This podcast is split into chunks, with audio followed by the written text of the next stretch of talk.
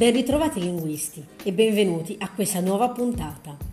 Nell'ultima tappa del nostro viaggio ci siamo fermati in Nord America, ma ora ci sposteremo molto molto più a sud, nel cuore del continente africano, culla della civiltà umana e ricchissimo serbatoio linguistico, sin dall'alba dei tempi, dove la varietà di lingue è pari a quella etnico-culturale. Tuttavia, si stima che nel corso dei secoli il continente abbia perso all'incirca una cinquantina di lingue, una perdita davvero incalcolabile che ci ricorda quanto sia importante la preservazione delle lingue come massima espressione di una cultura e della sua civiltà, o, nel caso fosse impossibile la preservazione, la raccolta di testimonianze scritte e orali per le generazioni future, il che è un po' lo scopo ultimo di queste nostre chiacchierate insieme. Per questo motivo è stato difficile, davvero difficile, scegliere quali lingue trattare in questa quinta puntata. Ma alla fine la scelta è decaduta su tre. El Molo, Nyanji e Nu.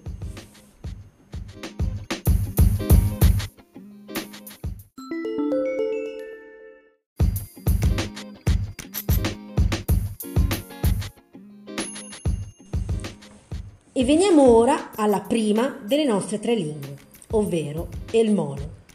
Si tratta di una lingua cuscitica ormai estinta. Quella delle lingue cuscitiche è una branca della famiglia linguistica afroasiatica, famiglia linguistica che conta all'incirca 300 lingue. In particolare questa lingua, il molo, è parlata dalla popolazione omonima, che ancora oggi vive sulla riva sudorientale del lago Turkana, nel nord del Kenya. La popolazione El Molo conta poco meno di 600 persone, ma la questione dei parlanti è un pochino più complessa. Si tratta di una situazione un po' complicata, dal momento che nel 1999 è morto l'ultimo parlante nativo.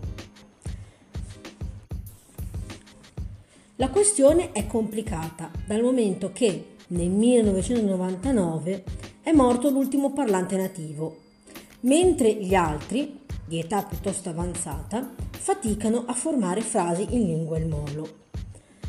La situazione dei giovani è così fatta. I giovani oggigiorno parlano ormai tutti Samburu, una lingua Maa, di cui la lingua Masai, di nome più conosciuta, fa parte. Secondo gli esperti, la parola El Molo deriva da un termine Samburu, che significa persone che non vivono di allevamento.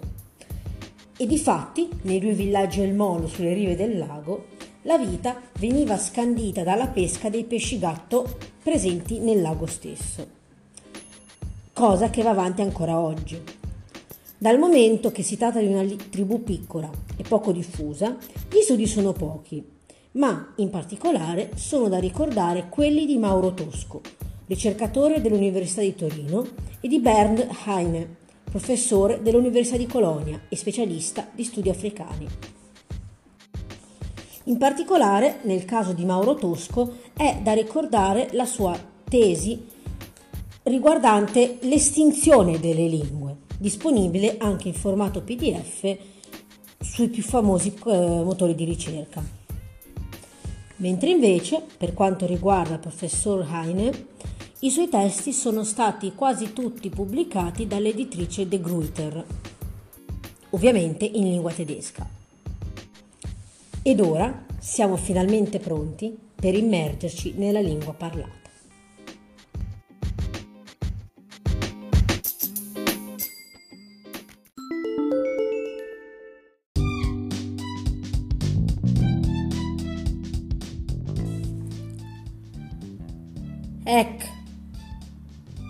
Fuoco. El, pietra. Gor, sentiero. Burida, nuovo. Ik, bere. Up, mano. Gum, ginocchio.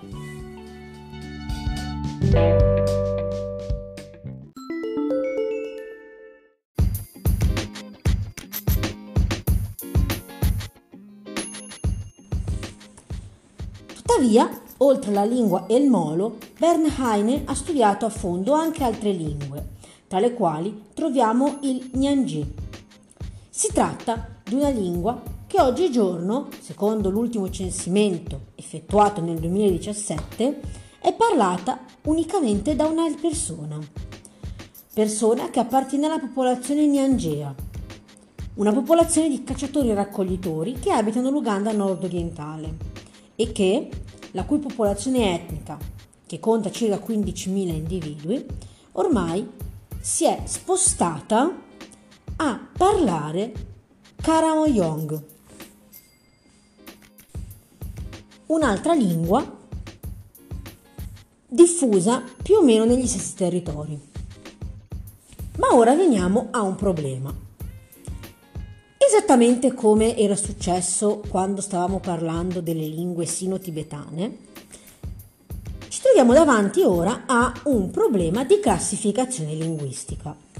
Questo perché molti studiosi, tra i quali anche l'onnipresente Bernheim, hanno teorizzato che eh, questa lingua, che storicamente viene riconosciuta come una lingua nilo-sahariana, in realtà, dal loro punto di vista, secondo i loro studi, si tratta di una lingua a sé stante. E non sono pochi gli studiosi che hanno appoggiato quest'idea, questa teoria. E ora verrebbe da chiedere, ma dove sono le prove? Le prove le possiamo eventualmente trovare all'interno di uno studio molto interessante sulle lingue lotuco compilato da Jack Herbert Dryberg. Ma chi era costui? Costui era un antropologo britannico che faceva parte del protettorato ugandese. Quest'uomo è anche famoso per aver pubblicato nel 1923 il testo The Lango, a Nilotic Tribe of Uganda. Si tratta di un testo molto interessante, frutto dei suoi studi e soprattutto della sua vita all'interno della tribù Langi, da cui il testo prende il nome. Un libro eh, dove sono anche incluse favole e perfino un piccolo dizionario linguistico.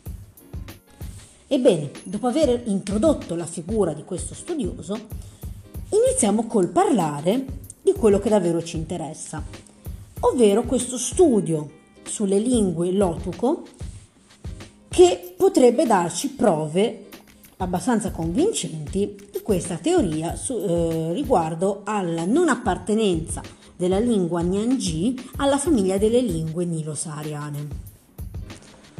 In questa ricerca, infatti, lui mette a confronto numerose lingue lotuco con l'inglese, ma anche con la lingua Nyanji.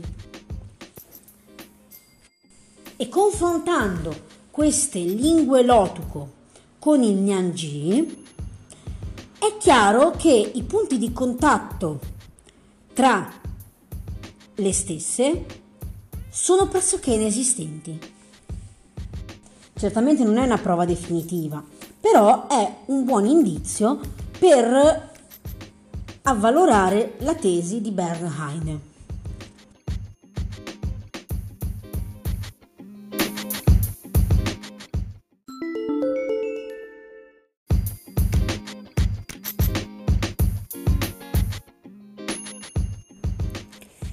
E ora immergiamoci nella lingua parlata.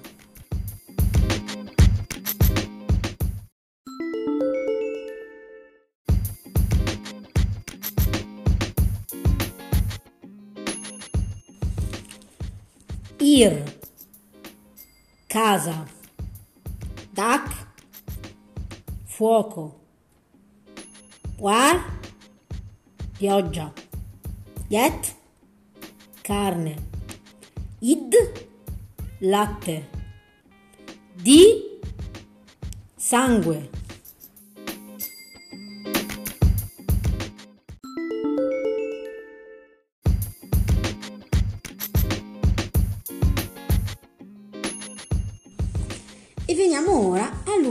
Lingua di questa puntata, ovvero la lingua Nu. Si tratta di una lingua praticamente ormai estinta, appartenente alle lingue Khoisan, che una volta era parlata in Sudafrica. Oggigiorno non è più parlata a livello locale o informale, dal momento che i parlanti vivono in numerosi villaggi. Oggigiorno sono circa 4 i parlanti nativi, secondo l'ultimo censimento effettuato nel 2018. Di notizie più recenti purtroppo non ce ne sono. Quello che però è interessante di questa lingua è il suo sistema di suoni. Si tratta di uno dei sistemi di suoni più complessi al mondo, caratterizzato da una serie di click dentali simili a un questo quindi rende la pronuncia della lingua particolarmente complessa.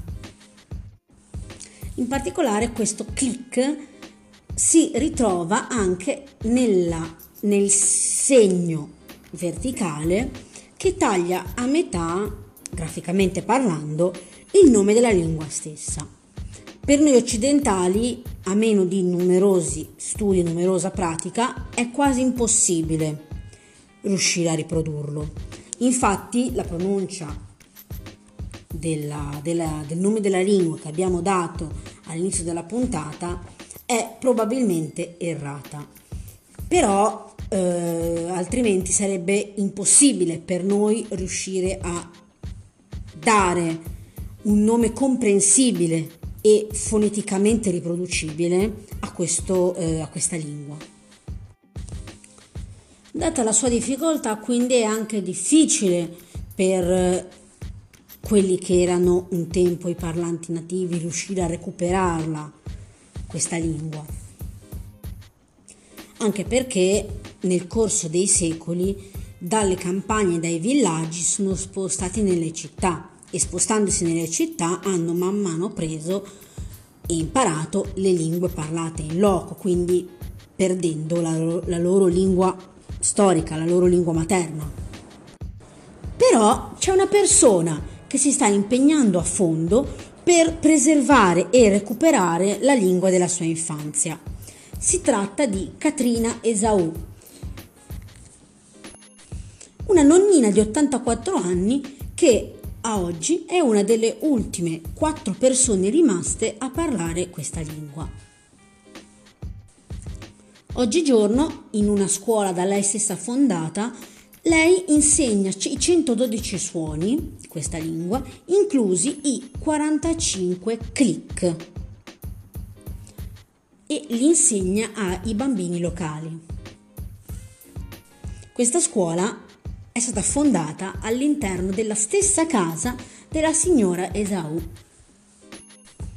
Secondo un articolo pubblicato di recente dalla BBC, è in corso una collaborazione con la professoressa Shina Shah della Scuola di Studi Orientali Africani di Londra, di cui avevamo già parlato eh, durante la puntata sulle lingue eh, sino-tibetane. E le due donne stanno lavorando insieme per creare un alfabeto e una serie di regole base di grammatica per scopi educativi. All'interno della classe i bambini sono una ventina, la maggior parte dei quali sono sotto i 10 anni e ci sono anche alcuni adolescenti, tra i quali Marianne Prince, che ha 16 anni ed è la migliore tra gli studenti. Lei spera un giorno di insegnare in questa classe dal momento che adora imparare questa lingua e la fa sentire come se appartenesse davvero a questa popolazione, ma soprattutto come se eh, fosse legata, connessa ai suoi antenati. Purtroppo molte altre lingue sono in procinto di scomparire.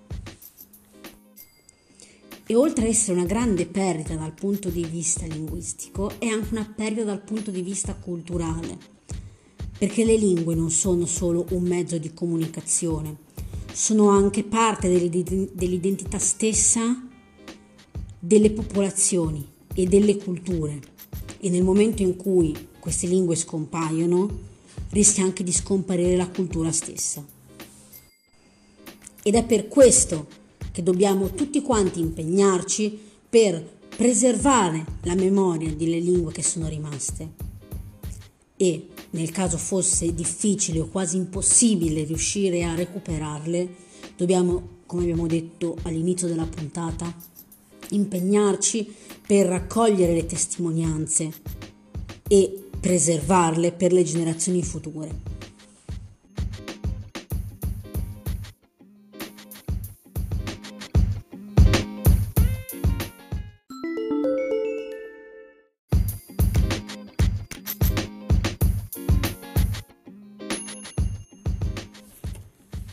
E anche per questa settimana abbiamo finito.